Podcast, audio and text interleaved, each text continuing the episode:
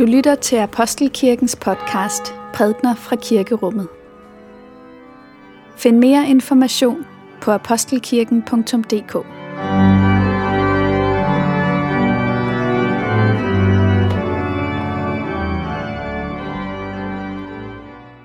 Godmorgen og velmødt gennem regn og slud til gudstjeneste i Apostelkirken denne fjerde søndag i advent. I dag har vi den glæde, at der er tre børn, der skal døbes. Maja, Majsa og Daniel. Og øh, ja, og så er det jo fjerde søndag i advent. Vi skal høre endnu en gang om Johannes Døber, som får stillet det spørgsmål, hvem er du? Og det er temaet for gudstjenesten i dag. Hvem er du? Denne hellige lektie skriver profeten Esajas. Lad os takke for Guds ord. For Guds ord i skriften, for Guds ord i blandt os, for Guds ord inden i os, takker vi dig, Gud. Hvor herligt lyder budbringerens fodtrin hen over bjergene. Han forkynder fred. Han bringer godt budskab og forkynder frelse. Han siger til Sion, din Gud er konge. Hør, dine vægtere løfter rysten, de jubler i kor. For med egne øjne ser de Herren vende hjem til Sion. Bryd ud i jublende kor Jerusalems ruiner. For Herren trøster sit folk. Han har løskøbt Jerusalem. Herren har blottet sin hellige arm for øjnene af alle folkene. Hele den hvide jord skal se vor Guds frelse. Amen. Dette hellige evangelium skriver evangelisten Johannes. Dette er Johannes' vidnesbyrd, da jøderne fra Jerusalem sendte præster og levitter ud til ham for at spørge ham, hvem er du? Da bekendte han og benægtede ikke. Han bekendte, jeg er ikke Kristus. Hvad er du da, spurgte de ham. Er du Elias? Det er jeg ikke, svarede han. Er du profeten? Nej, svarede han. Så sagde de til ham, hvem er du da? Vi skal have svar med til dem, der har sendt os. Hvad siger du om dig selv? Han svarede, jeg er en, der råber i ørkenen, jævn Herrens vej, som profeten Esajas har sagt. De var udsendt af farisæerne, og de spurgte ham, Hvorfor døber du så, når du hverken er Kristus, eller Elias, eller profeten? Johannes svarede dem, Jeg døber med vand. Midt i blandt jeg står en, som I ikke kender, han, som kommer efter mig, og hans skorem er jeg ikke værdig til at løse. Dette skete i Betania på den anden side af Jordan, hvor, du, hvor Johannes døbte. Amen. Lad os bede. Må min munds ord og vores hjerters tanker være dig til behag, Gud. Amen. Vi har um, i adventstiden i år haft følgeskab af Johannes Døber. Det er ham, der ligesom har vist vejen til julen de sidste par søndage. Og den juleforberedelse, som han har givet os, har været af en egen karakter. Han har jo sådan set ikke haft noget, han vil sælge til os. Hans øh, røst har nået os ude fra ørkenen. Det var jo derude, han gik rundt. Levede af vildbiers honning og græshopper. Det var derude, han forkyndte omvendelse. Han gik ikke ind i byen for at gøre sig gældende blandt de mange andre røster. Han blev derude.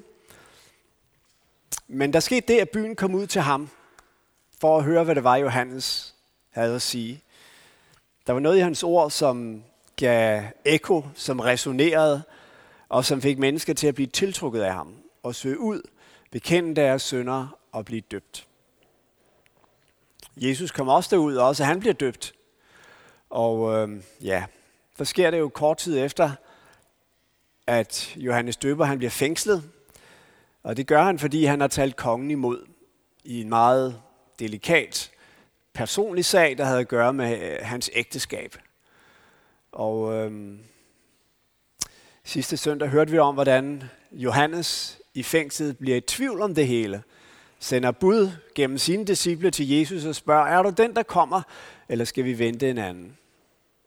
Og formodentlig ganske kort tid efter er det så, at der er fest på kongeslottet, og kong Herodes han lader sig betage af en dansende ung skønhed. Han har formodentlig fået lidt inden for Vesten på det her tidspunkt, og giver hende det løfte, at hun får, hvad hun må ønske sig op til det halve kongerige.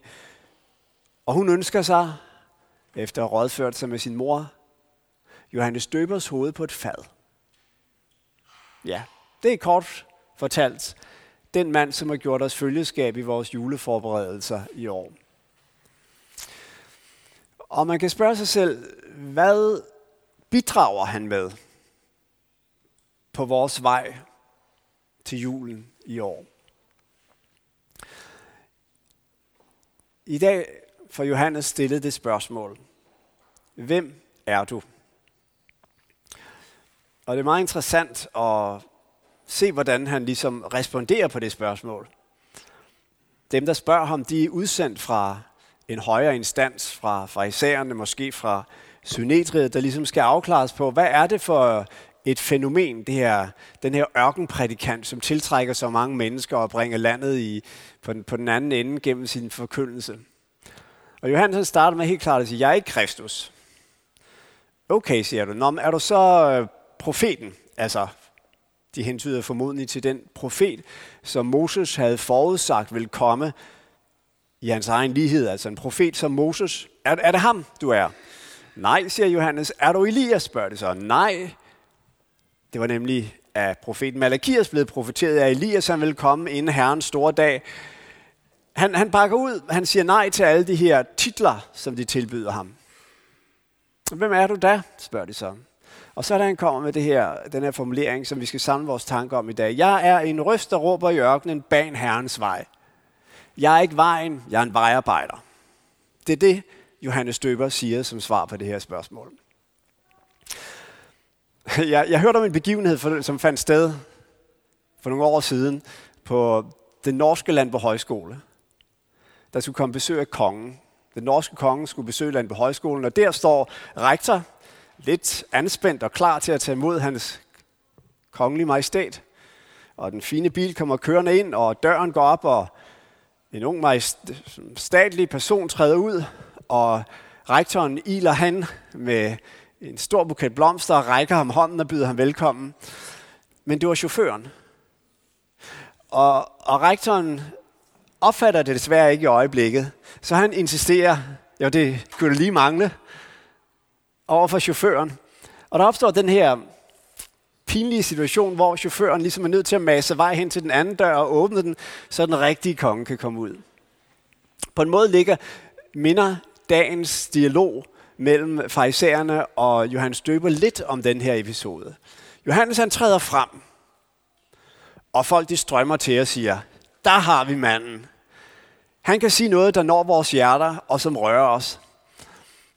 Og på en måde er det Johannes storhed, at han ikke tager imod de blomster. Men han siger, undskyld, et øjeblik, lad mig åbne døren. Her kommer han. Her kommer Kristus. Det er det, der er det særlige ved Johannes Døbers kald. Og det, der, det er det, der er hans ganske særlige storhed. Det er den her evne til ligesom selv at træde ud af centrum og lade Kristus indtage den plads, som han ellers øh, ville blive tilbudt. Han bruger det her udtryk, en, en der råber i ørkenen bag en herrens vej. Den her tanke om en vej i ørkenen, altså det kan kun mening at anlægge veje, særligt i ørkenen, hvis der er nogen, der skal køre på dem. Vejen bliver ikke konstrueret, fordi den har et formål i sig selv.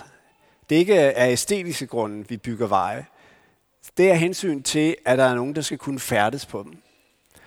Og på det samme måde er det med, med Johannes. Han gør sig sådan set fuldstændig afhængig af, at der kommer en efter ham.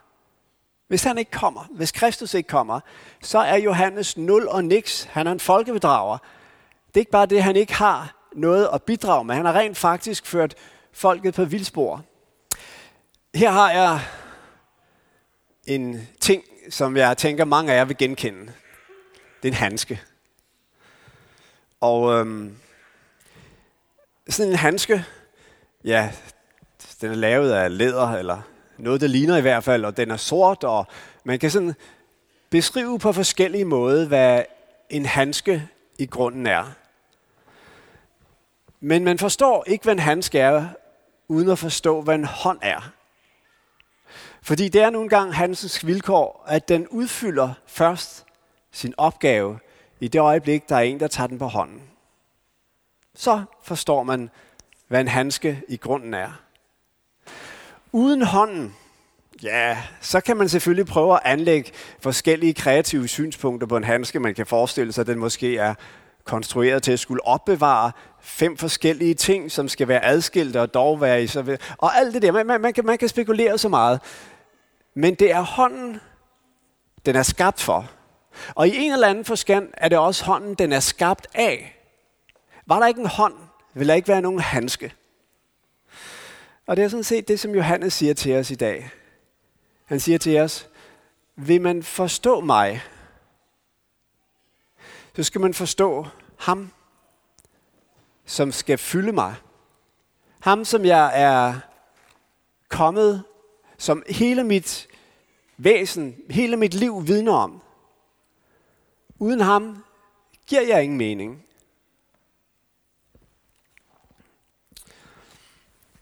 Og selvfølgelig kan man sige om Johannes, at han havde en ganske særlig plads i frelsens historie. Han gik forud for Kristus. Men samtidig er der noget i det, som Johannes siger, når han besvarer det her spørgsmål, hvem er du? Som gælder for hver eneste menneske her på jorden. Et menneske kan ikke bære sig selv. Vi kan ikke, vi skal ikke, vi skal ikke forsøge på at skabe en mening med vores eget liv. Vi overbebyrder os selv. Vi overbebyrder os selv. Vi bliver ligesom chaufføren, der træder ud af døren og skal prøve at træde ind i kongens karakter. Nej, det som vi er skabt for, det er at være en handske. Vi er skabt, siger Bibelen, i Guds billede. Det vil sige, der er en, en, en realitet, som rækker ud over vores egen. Ligesom i en forstand, hånden kommer udefra, og alligevel er det allerinderste i en handske. Sådan er det med Kristus og hans komme til verden. Han kommer udefra, fra, fra Gud ind i vores verden. Men når han kommer i forbindelse med vores liv, så er han ikke bare noget sådan eksternt, noget vi tilslutter os, noget vi abonnerer på, men så er han det, der er selve kernen i det alt sammen. Så det er ikke bare et svar, som er forbeholdt Johannes Støber, det som han giver i dagens tekst. Det er i virkeligheden et svar, som enhver enkelt af os må kunne give. Og i det vi giver dette svar, så vil vi erfare en, en aflastning. Fordi vi da forstår, at det ikke hviler på vores skuldre og for det her liv til at give mening. Det har Kristus påtaget sig. Og det har han påtaget sig for os. Han ønsker blot at få adgang, så han får lov til at blive hånden i handsken. Jan Lindhardt, øh, den tidligere biskop i Roskilde Stift, han sagde engang noget i retning af, at han havde ondt af de mennesker, der var så optaget af at lære sig selv at kende. De risikerede at blive skuffet. Det var meget bedre at være optaget af at lære andre at kende. Og der er en dyb kristelig indsigt i den formulering ret forstået. Selvfølgelig skal vi ikke undvige selvindsigt. Øh, og der er tusindvis af måder, vi kan komme til at flygte fra os selv og vores egen fortid osv. Men dybest set, så er det ikke i os selv, at vi øh, øh, øh finder øh, vores livs mening. Det er ikke dybt forborgen i os selv. Det er i Kristus. Og i Kristus i os, og Kristus for os. Derfor er Johannes Døber med til at forberede os til vores julefejring. Og hvordan er det så, at han øh, forbereder os? Det gør han ved for det første at sige, Der er noget at fejre. Det er stort, det som er sket. Da Gud blev menneske, da han kom ind i vores verden. Men dernæst siger han en ting mere. Han siger, det som skete i julen er større end vores julefejring.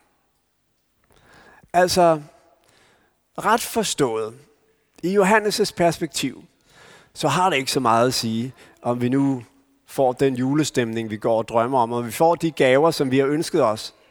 Om julen bliver sådan, som vi gerne vil have haft den, eller om vi sidder mutters alene og oplever, at den her jul, den er tung. For det, som skal ske, det er sket. Han er kommet. Han, som er hele menneskehedens forløser. Og det gælder for os, hvad enten vi kommer til at fejre jul, som det beskrives i reklamerne og i historierne, eller vi kommer til at sidde for os selv og bære på savn og sorg i den jul. Kristus er kommet. Han, som er vejen, og som gør, at vi kan nøjes med at være vejarbejdere. Han, som er hånden, og som gør, at vi kan nøjes med at være handsken. Lov og tak og evig ære være dig, vor Gud, Fader, Søn og Helligånd. Du som var og er og bliver en sand treenig Gud, højlovet fra første begyndelse, nu og i al evighed. Amen.